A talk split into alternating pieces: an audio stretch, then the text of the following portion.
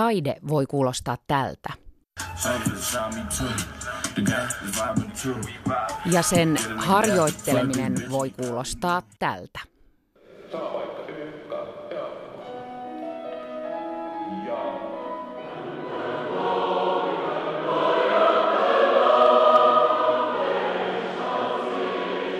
Kumpaakin on tavalla ja toisella tarjolla tänään. Minä olen Anna Tulusto ja nyt alkaa kulttuuriohjelma Kultakuume.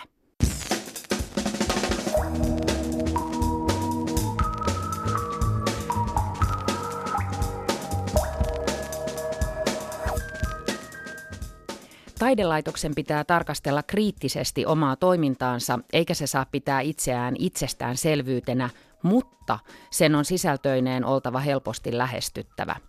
Näin sanoi Suomen kansallisoopperan ja baletin uudeksi johtajaksi eilen nimetty Giitta Kadambi. Tämän kultakuumeen loppupuolella kuulemme, millainen keskustelu toimittaja Janne Junttilan ja uuden johtajan välille sukeutui.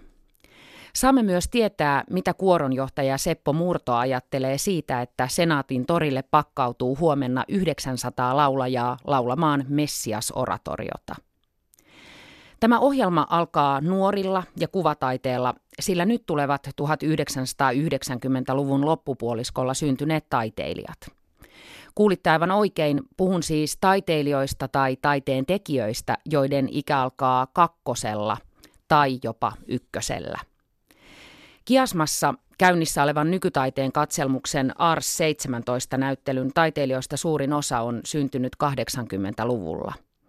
Heitä sanotaan milleniaaleiksi ja he ovat nettinatiiveja. Mutta heidän jälkeensä tulee uusi sukupolvi.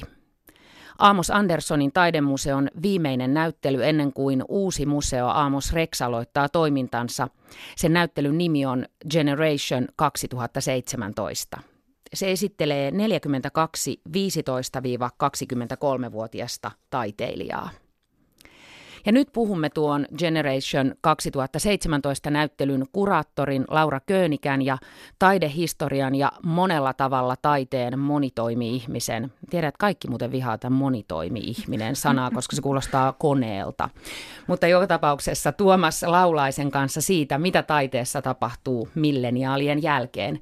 Tervetuloa kultakuumeeseen Laura ja Tuomas. Kiitos. Kiitos. Laura, sä pyörität myös Finnish Art Agencya, joka tarjoaa taiteilijoille ja, taiteilijoille ja taideinstituutioille manageroinnin, kuratoinnin ja vielä viestinnän palveluja. Ja Tuomas, olet mukana tekemässä nykytaiteeseen keskittyvää taidemedia-edittiä, jossa kirjoitetaan taiteesta, taiteilijoista, näyttelyistä, ilmiöistä. Siellä on kritiikkejä, artikkeleja, haastatteluja. Te olette taiteen tuntijoita sanan siinä varsinaisessa mielessä. Mikä teidän mielestänne on nykytaiteilija? Mitä se tarkoittaa? No haluatko se Tuomas aloittaa vai aloitanko Kiitos. minä?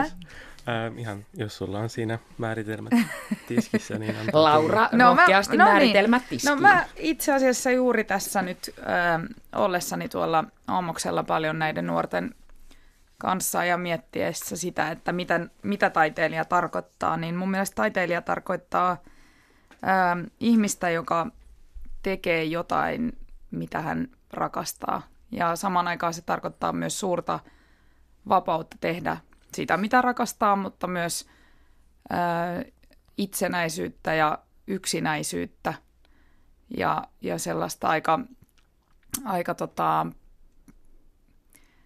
intensiivistä tutkiskelua ja tekemistä. Tuomas, miltä kuulosti ja mitä sä ajattelet? Joo, kyllä mä voin tämän allekirjoittaa. Varmasti taiteilijuuteen kuuluu tällaiseksi paljon muutakin, mutta jos puhutaan nykytaiteilijuudesta, niin ehkä siinä voisit miettiä, että mitä se nyky siinä tarkoittaa. Mm. Puhutaanko silloin aikalaistaiteesta, eli tänä aikana tehtävästä taiteesta, vai äm, puhutaanko ajankohtaisesta taiteesta, vai puhutaanko, mistä tavallaan, että se riippuu ihan, se voi määritellä monella tavalla. Aloitetaan nuoriin taiteilijoihin perehtyminen nuorehkoilla taiteilijoilla.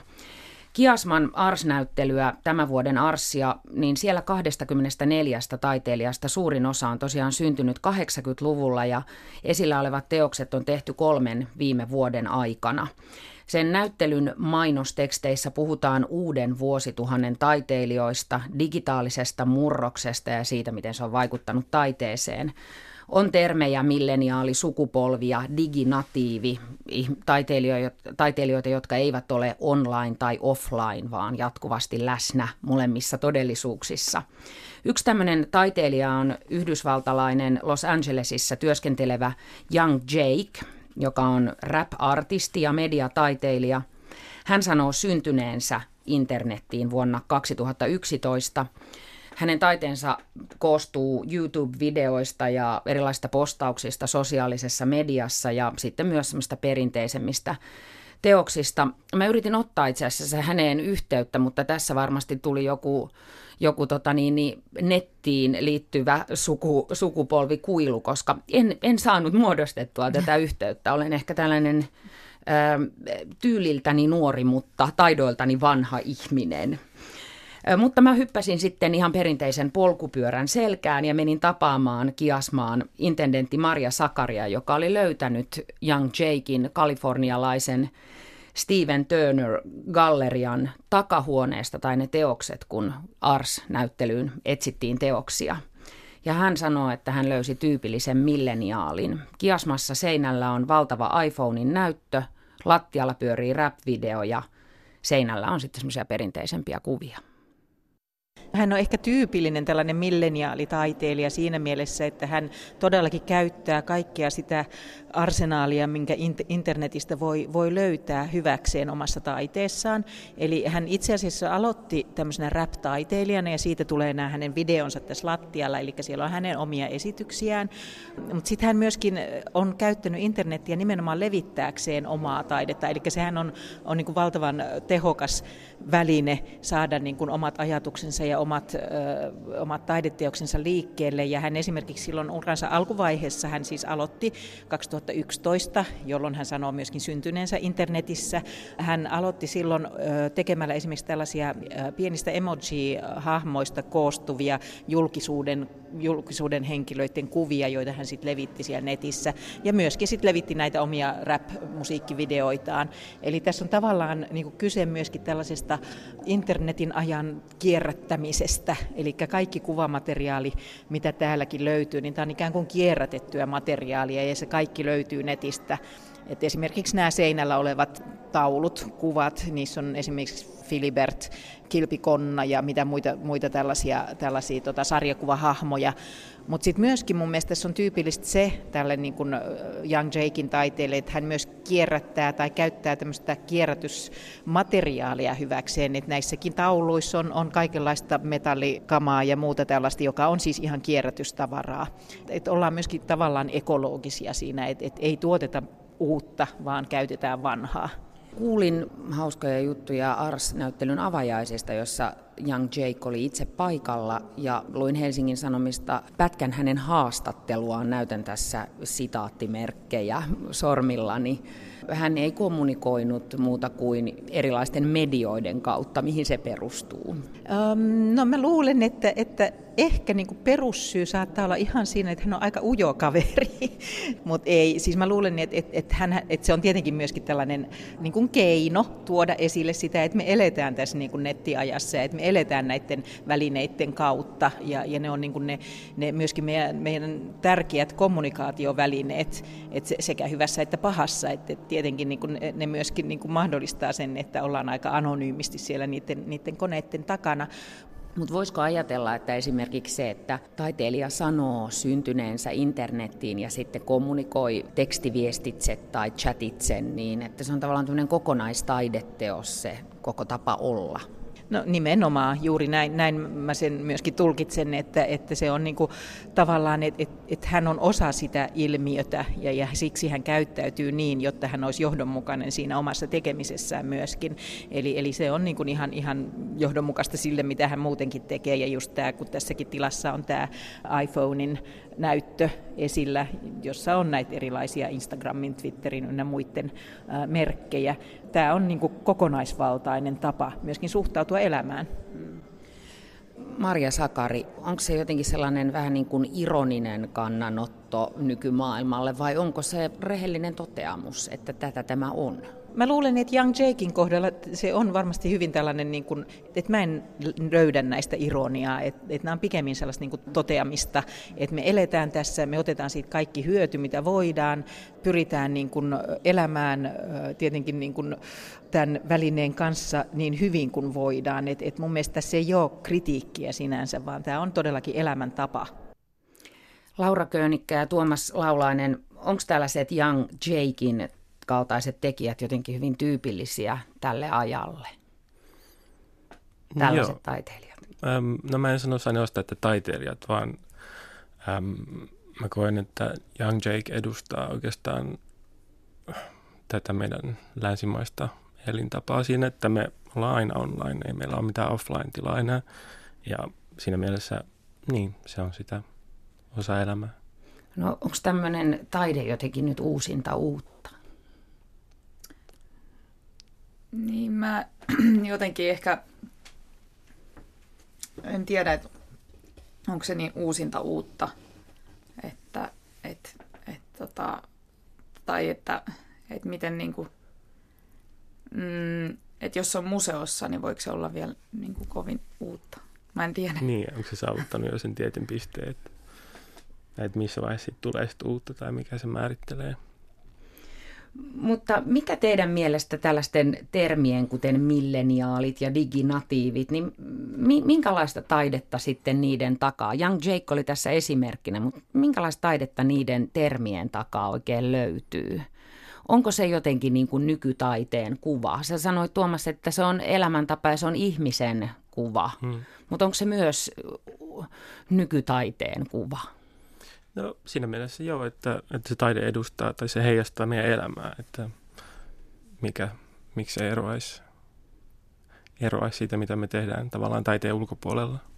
Ja jotenkin ehkä, että mun mielestä ehkä tällaisessa post-internet-taide äh, genressä, niin miten niin kuin tavallaan se media siinä sit eroaa. Siinä, niin kuin, että jos ajatellaan, että, että on kuvanveisto, maalaustaide – tekstiilitaide, niin sitten on sähköiset, med- siis sosiaaliset mediat ja muut kanavat, mitä kautta niin kuin välineenä käytetään yhtä lailla itseilmaisuun tota, niitä laitteita tai foorumeita, missä niitä viestejä jaetaan. Että ihan yhtä lailla niin kuin, ähm, niin, niin, en mä tiedä. Mä en tiedä, mitä mä olin sanomassa, mutta... Tota. Ars-näyttelyn yhteydessä puhutaan kuitenkin, nämä ovat siis mainossanoja ja ne ovat usein mainos ihmisten laatimia sanoja, mutta puhutaan esimerkiksi uuden vuosituhannen taiteilijoista. Niin hmm. onko nämä Young Jakeit, mä käytän tätä nyt tämmöisenä yleisterminä, ollenkaan häntä dissaamatta tai halventamatta, mutta et onko nämä nyt uuden vuosituhannen taiteilijoita, Tuomas Laulainen, sinun mielestäsi?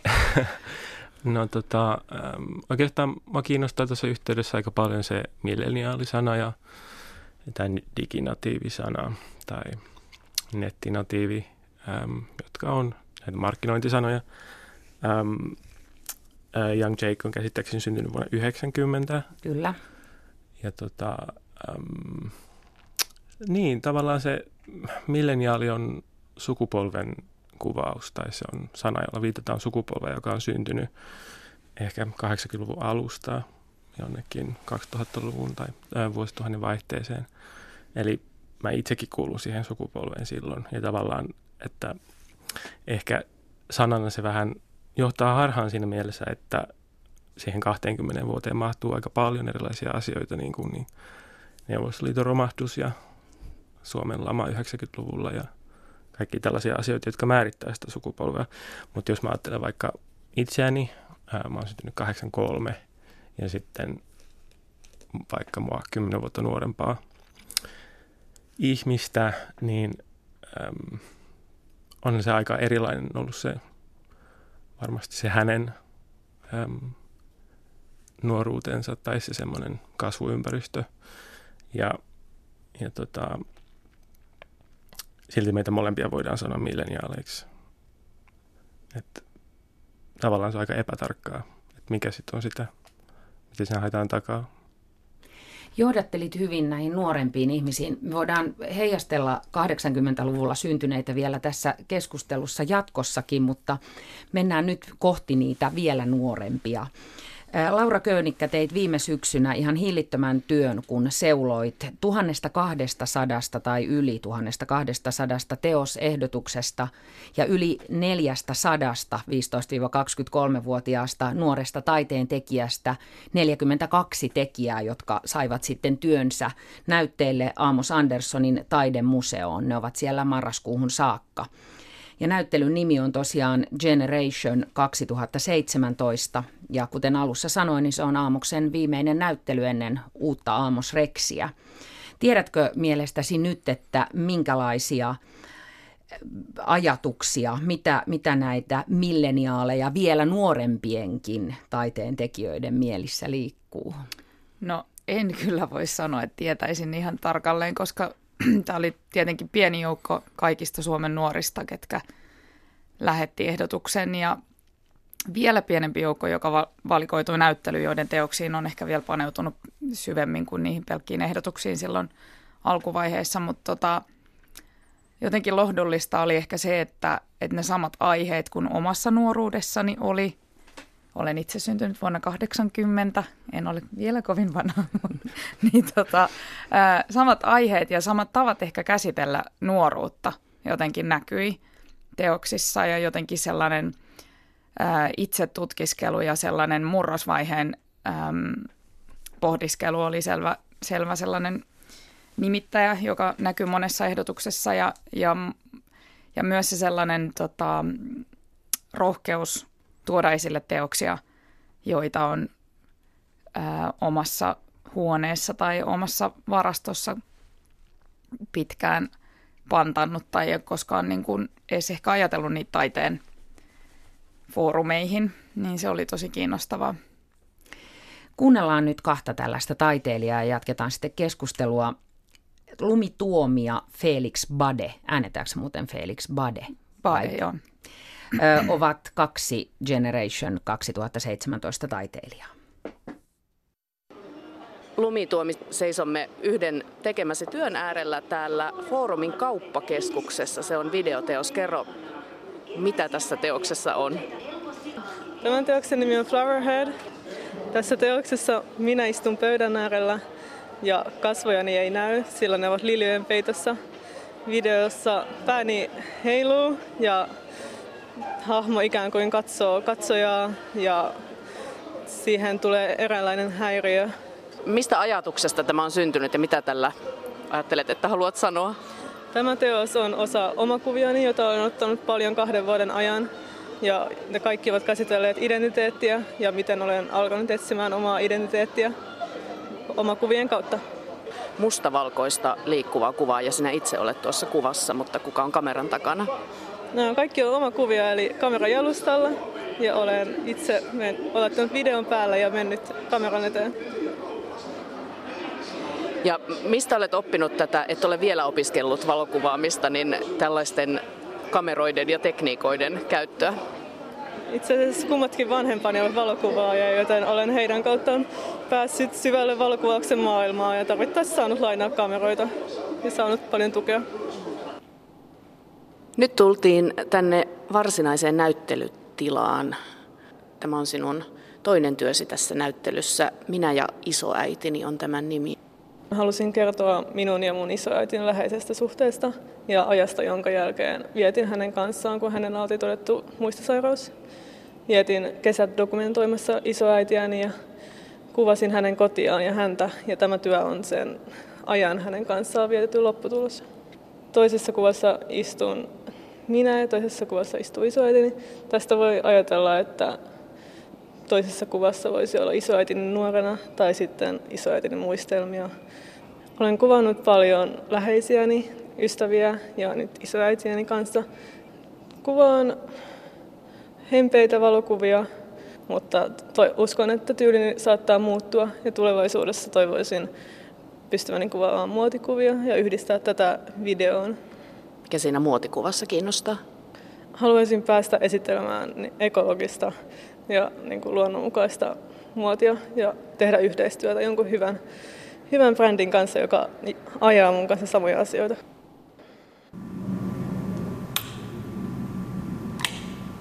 Mun nimi on Felix. Mä oon 21-vuotias, ja, mutta valittu tänne Generation 2017 näyttelyyn. Ihmistä aina kysyy multa, että miten toi oikein toimii, ja sitten mä sanon, että en mä tiedä. Haluaisin, että ihmiset uskaltaisi tehdä enemmän sellaisia asioita, mistä ne ei niin kuin, tiedä. Seisomme tämän sinun työsi äärellä. Sen nimi on soluautomaatti. Tuonne on heijastettu tuonne peräseinään, siellä näkyy kuva ja sitten sitä kuvaa voi säädellä. Tässä on tällainen ohjauslevy, josta voi säädellä nappuloilla, mitä siellä näkyy. Tämä on tämmöinen 1,2 metriä leveä tämmöinen avaruuspaneeli, missä on, tässä on tällaisia ää, ledejä, jotka, jotka on päällä ja välillä vilkkuu. Ja sitten tässä on paljon vipuja, joista sitten tota, voi säätää tota, seinälle proisoituu kuvaa tosiaan ja sitten niiden vipujen vieressä lukee osassa, että, että mitä ne tekee. Sieltä löytyy, löytyy kohinaa ja, ja löytyy röpelöä. Ja... Nyt tuolla näkyy tuollaista oikeastaan musta-vihreää pikselimössöä minun silmääni tuolla. Tässä on usein, kun tällä koittaa säätää, niin ei välttämättä heti tie, tiedä, että mitä sieltä tulee. Voi olla, että joutuu odottamaan hetken. Tiedätkö sä itse, mitä nuo kaikki vivut tekevät? No mä tiedän periaatteessa niin sen to- toimintamekanismia, mä oon sen, mä oon sen ohjelmoinut, mutta tavallaan se, se niin kuin mekanismi, miten se, miten se toimii, niin se, se tavallaan alkaa elää omaa, omaa elämäänsä niin kuin sillä, mitä siellä näytöllä tapahtuu. Vähän niin kuin miten kasvit kasvaa tai silleen, että voidaan lukea se DNA sieltä, mutta se, vaikka osattaisi lukea se DNA, niin se, mitä siinä kasvussa tapahtuu, niin sitä ei voi ymmärtää. Tässä on pohjalla semmoinen äh, matemaattinen järjestelmä, jonka nimi myöskin on soluautomaatti. Ja siinä soluautomaatissa on ideana, että siellä on tuommoisia ruutuja ja sitten ne ruudut niin kun, se, ne elää niin kun hyvin yksinkertaisilla säännöillä ja se on hyvin kaavamaista tavallaan se logiikka. Sitten kun sitä kaavamaista logiikkaa toistetaan, niin sieltä tapahtuu niin kuin aivan yllättäviä asioita ja siihen tulee tällainen niin kuin vähän orgaaninen tuosta kuvasta. No sitten voi ottaa julkaise kuva. Otanko mä nyt kuvan tästä tällä napilla? Ota vaan. Eli nyt, kun sä, nyt kun sä painat siitä, Joo. niin nyt se äh, lähettää sen kuvan nettiin ja nyt kuka tahansa voi mennä sinne nettiin ihastelemaan sitä kuvaa osoitteeseen soluautomaatti.fi, joka lukee myös tässä teoksen vieressä. Sinnehän tulee tuhansia kuvia. Toivottavasti. T- tässä niinku kans ehkä yksi, miksi minusta on kiinnostavaa, että tämä teos on täällä näyttelyssä, on että tavallaan se, mä oon niinku tehnyt tavallaan tämän käyttöliittymän, mä oon tehnyt tämän prosessin, mutta, mutta sitten kun ihmiset tulee tänne, niin ne kuvat on tietyllä tavalla niiden tekemiä mä uskon, että sinne tulee jotain, mitä mä en olisi voinut koskaan kuvitellakaan.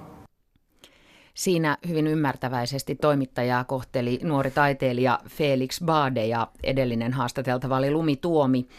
Niina Mäkeläinen kollegani sanoi siinä, että hän näki mustavihreää pikselimössöä. Täytyy korostaa nyt, että me kultakuumeen toimittajat olemme sitten niitä 70-luvulla syntyneitä. Emme ole vielä vaikuttaneet silloin, mutta olemme syntyneet silloin.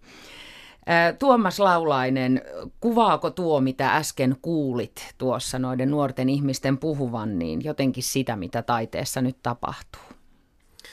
Öm, kyllä, mutta toisaalta sitten taas esimerkiksi tuossa, äm, kuuntelin mitä Lumi sanoi, äm, niin siinä on hyvin paljon sellaista universaalia myös ja se äm, nostalgian tunne, mikä siitä jotenkin välittyy, on aika, aika helposti lähestyttävä ja äm, ja tota, se ajallisuuden pohtiminen. Sitä on ollut aina. Tietysti mielessä joo. Mm, jos mä haen nyt tässä kovasti sitä, että mitä juuri nyt tapahtuu. Mutta onko näiden äh, Generation 2017 taiteilijoiden esimerkiksi ja tämän ikäluokan tekijöiden töissä teknisesti jotain sellaista ihan uutta, joka olisi tullut juuri nyt taiteen tekemiseen? Laura Köönikkä. No siis mm, niin, mä itse mietin tätä aika paljon. Et mulle niin kuin oli yllätys, että tosi moni teki aika traditionaalisillakin välineillä niin kuin teoksia. Ja ehdotukset oli aika museo-olosuhteisiin tehtyjä, eli teoksia, jotka voidaan laittaa seinälle ja veistosialustalle tai lattialle tai jonnekin. Että tota, ää, tietenkin tällainen niin kuin pilottihanke, jossa etsitään jotain ihan uutta ja ihmiset ehkä vähän varovasti lähettää niitä ehdotuksia, koska ei, ei tiedä kaikista mahdollisuuksista, niin tota,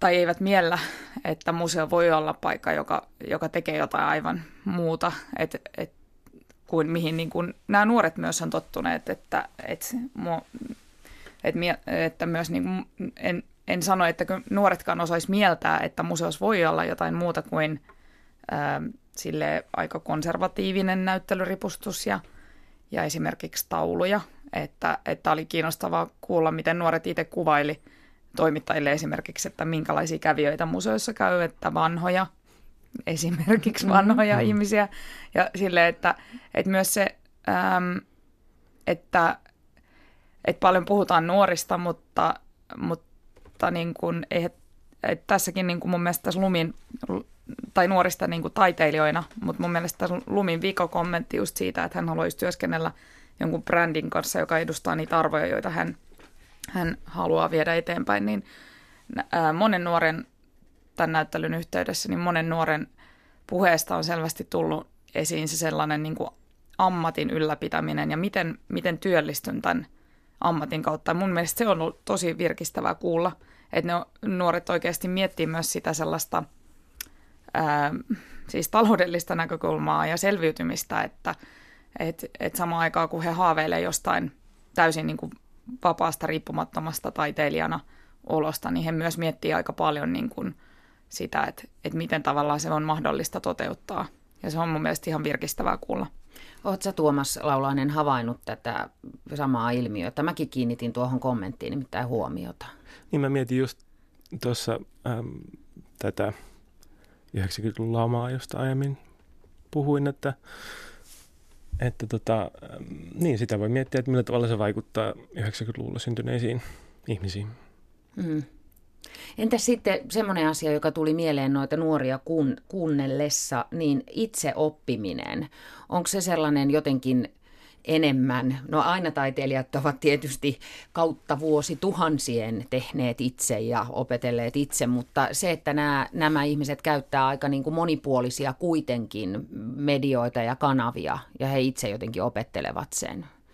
No siis tota, tätäkin on paljon miettinyt tämän näyttelyn yhteydessä, koska mun mielestä Suomessa painotetaan niin paljon koulutusta ja koulutus avaa – taiteilijoille mahdollisuuden päästä järjestöihin ja liittoihin ja sitten niin kuin haetaan apurahoja ja, ja koulutus on siinä niin kuin vahvassa roolissa. Ja mä oon ehkä pikkasen tätä vastaan, koska mä uskon, että tulevaisuudessa koulutuksen merkitys niin negatiivisessa kuin positiivisessakin mielessä, niin ehkä myös taiteilijan kohdalla ei tuu saamaan samaa arvoa kuin mitä silloin ehkä ollut aikaisemmin. Ja, ja niin kuin nuoret itse ehkä tota, eivät niin kuin, siis koulutuksella on hirveän tärkeä merkitys taiteilijalle myös, mutta, mutta just se, että, että miten sitä, että miten tämä tulee muuttumaan tämä koko, koko liikehdintä, että kun, kun jos ne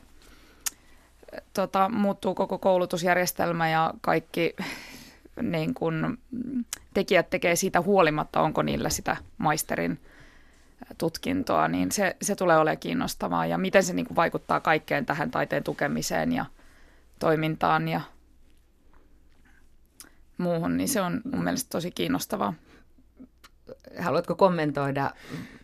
Ähm, niin, totta kai ähm, koulutuksella on vahva yhteys siihen tavallaan mihin taiteilijoita kasvatetaan ja se tuottaa ammattitaitoa ja oman alan tuntemusta ja ähm, tekee taiteilijoita Äm, mutta toki myös nykyään on paljon itseoppineita taiteilijoita ja niin kuin on ollut aiemminkin. Mutta onko internet itse asiassa sitten kuitenkin vastaus moneen, kun puhutaan näistä nuorista taiteilijoista, että he jakavat taidettaan siellä. Näilläkin kahdella oli tosi hienot omat nettisivut ja Sie- siellä se on jaossa, he tekevät sitä sinne.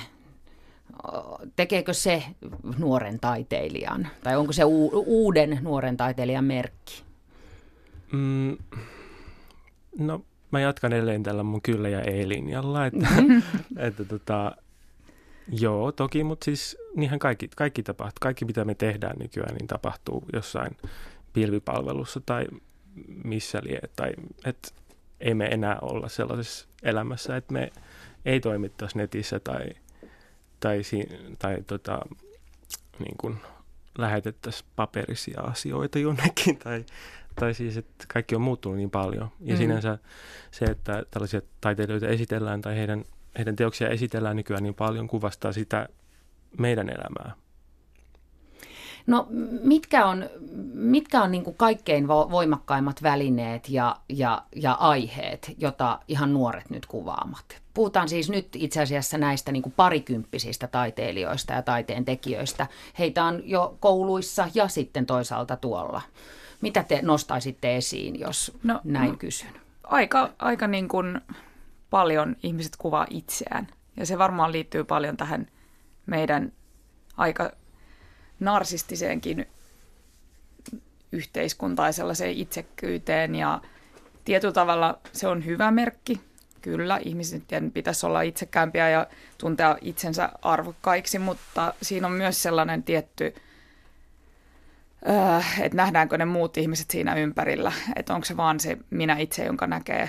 Että, tota, että se on mun mielestä vähän samanaikaisesti kiehtovaa, mutta myös pelottavaa, että – että toki niin kuin nuoruuteen liittyy se sen itse tutkiskelu, mutta myös se, että, että, että ajatellaan, että maailma on niin kuin minua varten ja minä valitsen, mitä minä haluan tehdä, niin se on mun mielestä jotenkin huvittavaa, kun niin kuin itse on ehkä ajatellut, että, että mitä minä voin antaa tai miten minä voin niin kuin oppia jostain, niin se on ehkä sellainen erilainen itsevarmuus, mikä nuorilla on. Niin se on siis hyvä, mutta siinä on myös omat ongelmansa. Joo, siis äm, tuossa tulee mun mielestä aika hyvin tämä sukupolvikokemus just esille, mitä sä sanoit. Ja äm, on mä samaa mieltä siinä, että aika paljon kuvataan sitä minää, mutta se yhdistyy tosi vahvasti ajankohtaisiin aiheisiin, niin kuin esimerkiksi sukupuolikokemukseen tai ruumiillisuuteen.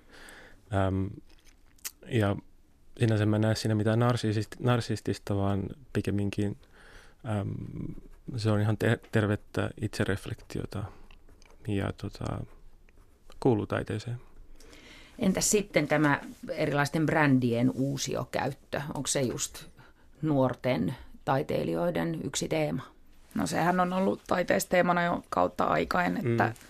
Hyvä. Andy Warholista lähtien, niin, niin että, että et, et sinänsä se on niin kuin vaan, se, kun nuoret kuvaa sitä, mitä ne ympärillä näkee ja ne näkee paljon brändejä, logoja, erilaisia tuotteita ja se ei ole mun mielestä, se kuvastaa mun mielestä sitä, sitä kuvastoa, jonka kanssa ne elää. Hmm, ja mun mielestä on huvit... niin, että... niinpä, mm, mun niin. mielestä on huvittavaa, että me puhutaan nuorista ikään kuin ne olisi joku lauma niin. täällä joukossamme, vaikka niin. ne on yhtä lailla niin kuin... Niin, joku yksisarvinen jossain. yksisarvinen, joo. Niin. Se on ihan hyvä. Mä, sanotaan niin, että, että 90-luvulla syntynyt taiteilija ei ole yksisarvinen, vaan hän on ihminen meidän eri-ikäisten ihmisten joukossa. Mitä jos joku ihminen haluaisi seurata erityisesti nuoria tekijöitä, nuoria taiteen tekijöitä? Puhun nyt siis paitsi iästä, niin niistä, jotka ovat juuri nyt aloittaneet, niin minkälaisia nimiä uskallatteko nostaa, kannattaisi painaa mieleen ja mistä saa tietoa? No kaikki koulujen näyttelyt tietenkin, niin kuin silloin nuori tai siis tekijä, taiteilija on käynyt jo pitkän seulan läpi, jos on koulun näyttelyssä, mutta kaikenlaiset sellaiset näyttelypaikat, jotka on rakennettu ei perinteisiin näyttelypaikkoihin, niin niissä voisi nähdä mielestäni aika kiinnostavia uusia tekijöitä ja ne on usein sellaisia paikkoja, mihin nuoret rohkeasti, äh, taas mä sanoin nuoret, tai siis tekijät lähtee helposti mukaan, koska, koska yhä enemmän on tällaisia tota, vallattuja tiloja, johon tehdään näyttelyitä.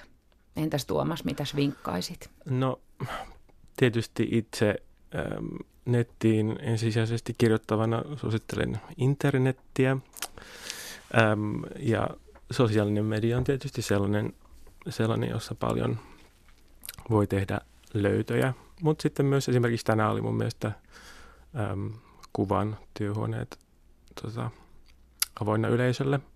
Taitaa olla kuuteen asti. Eli Kuvataideakatemia Joo. täällä Helsingissä. Kyllä. Kyllä.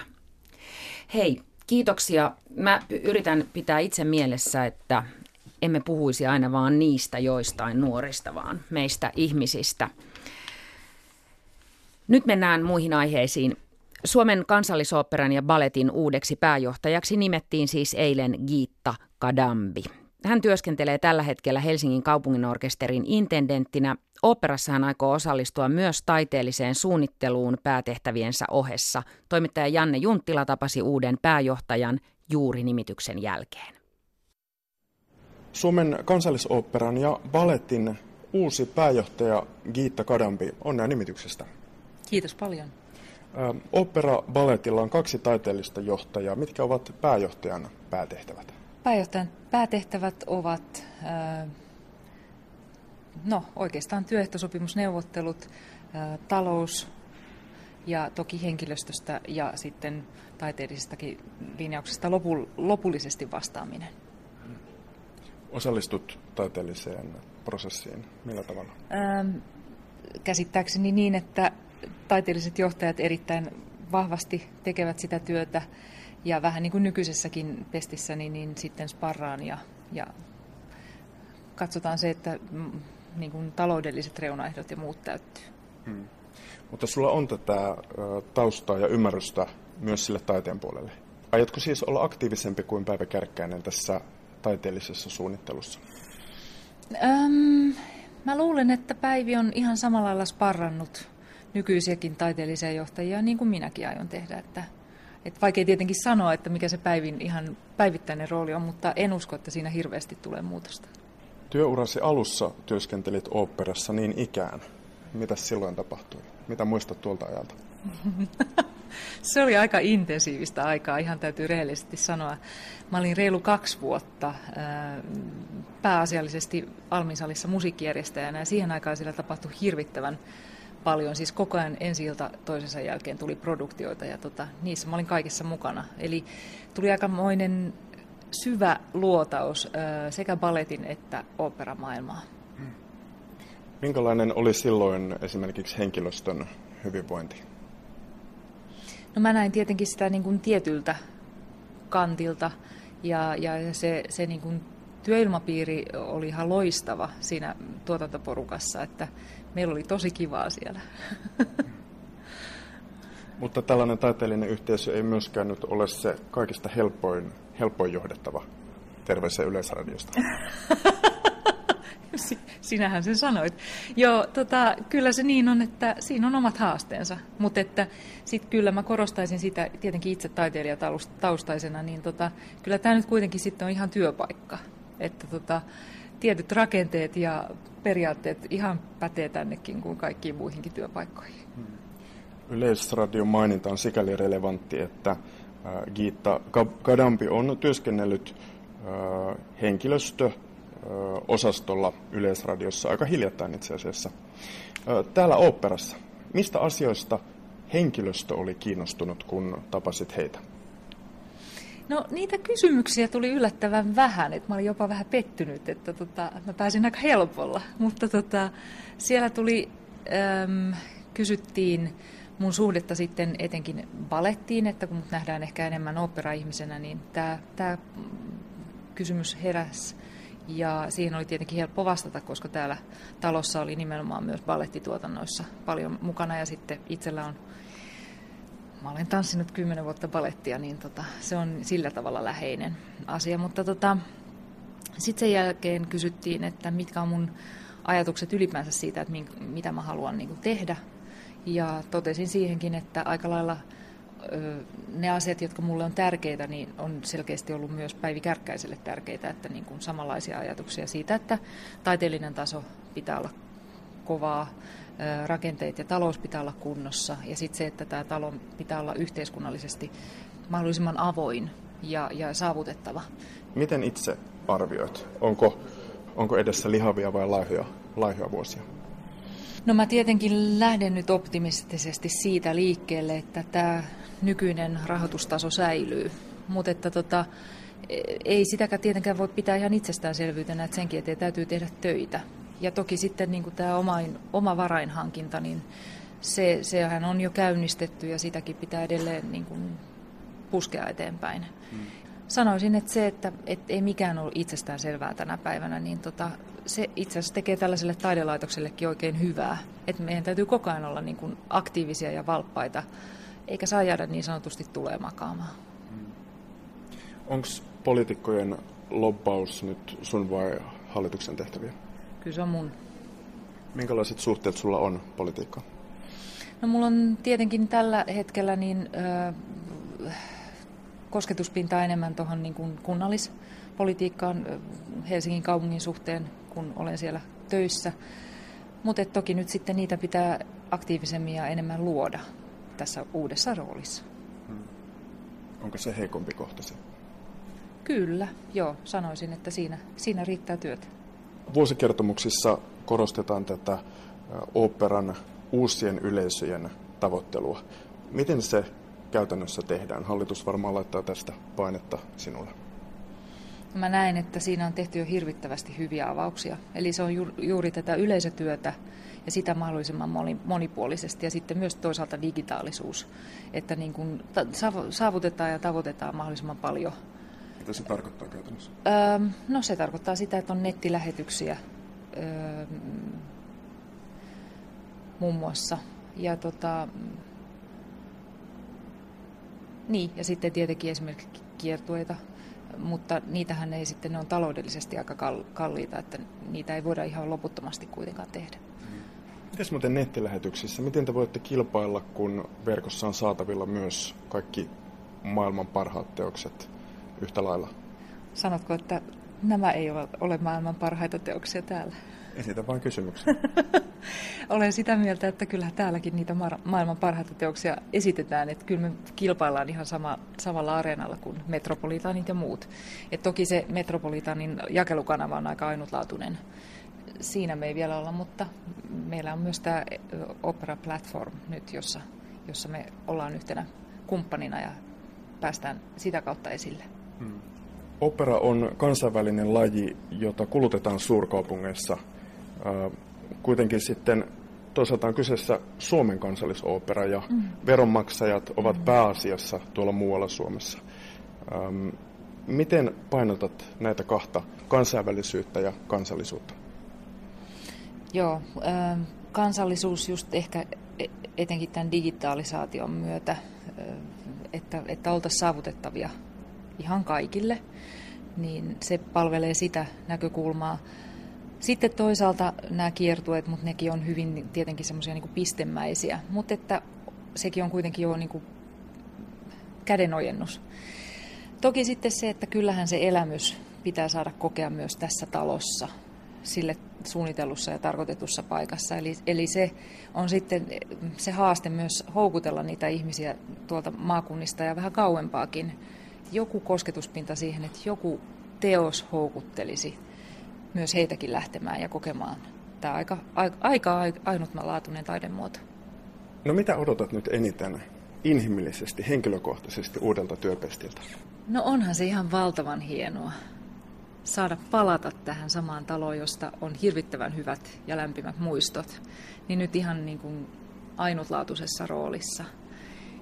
Toki Tähän liittyy haikeuttakin, koska nykyisessä työssä kaikki on hirvittävän hienosti ja hyvin, että tota, täytyy tehdä surutyötä sen, sen eteen, mutta että niin kun, onhan tämä sitten ihan mahtava talo ja odotan tosi paljon sitä, että pääsen tänne tekemään näiden upeiden ihmisten kanssa yhteistyötä.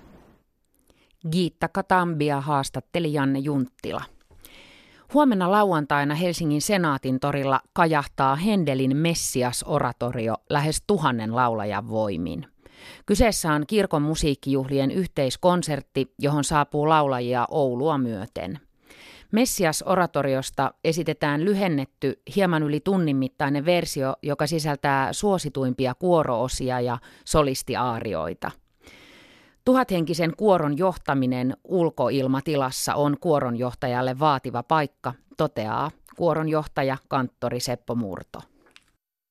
No se on tosi, tosi haastavaa, koska siinä on tietysti kaikki ne elementit, jotka, jotka yleensä että sotii onnistumista vastaan, eli iso, iso joukko.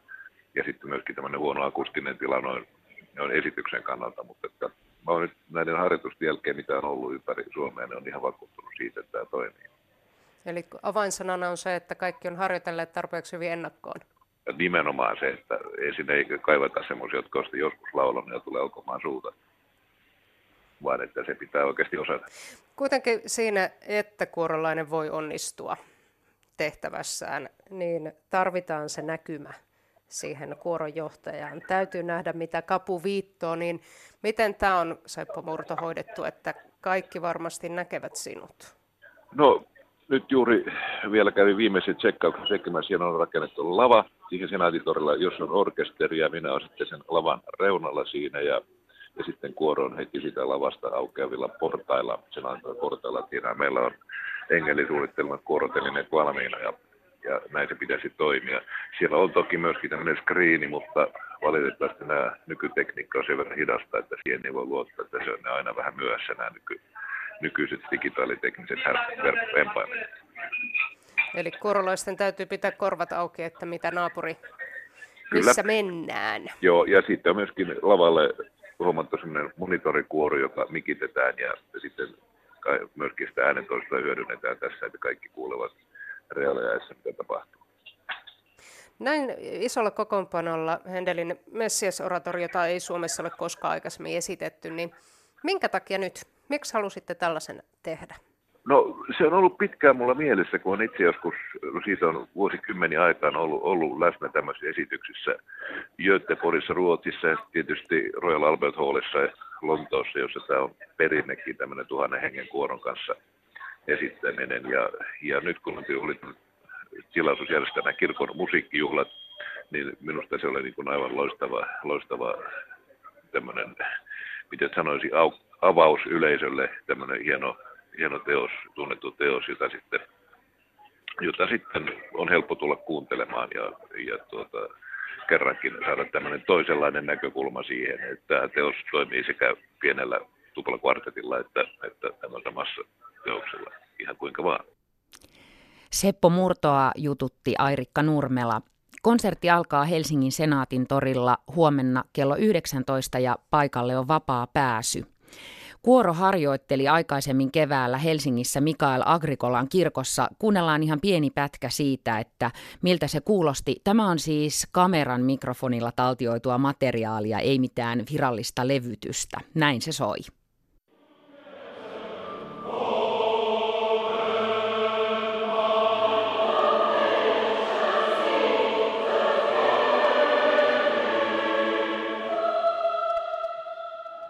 Ja nyt tämä kultakuume on loppumaisillaan.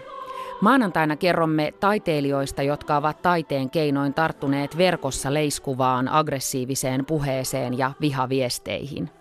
Kuvataiteilijaksi valmistuva Eetu Kevarinmäki on tutkinut verkkokuonaa ja tehnyt siitä teoksia. Näyttelijä Oona Airola taas on tekijänä dokumentaarisessa teatteriesityksessä, johon kerätään parhaillaan haastatteluja vihapuheesta. Nyt ei vihaisin, vaan iloisin ja hyväksyvin ajatuksin viikonlopun viettoon.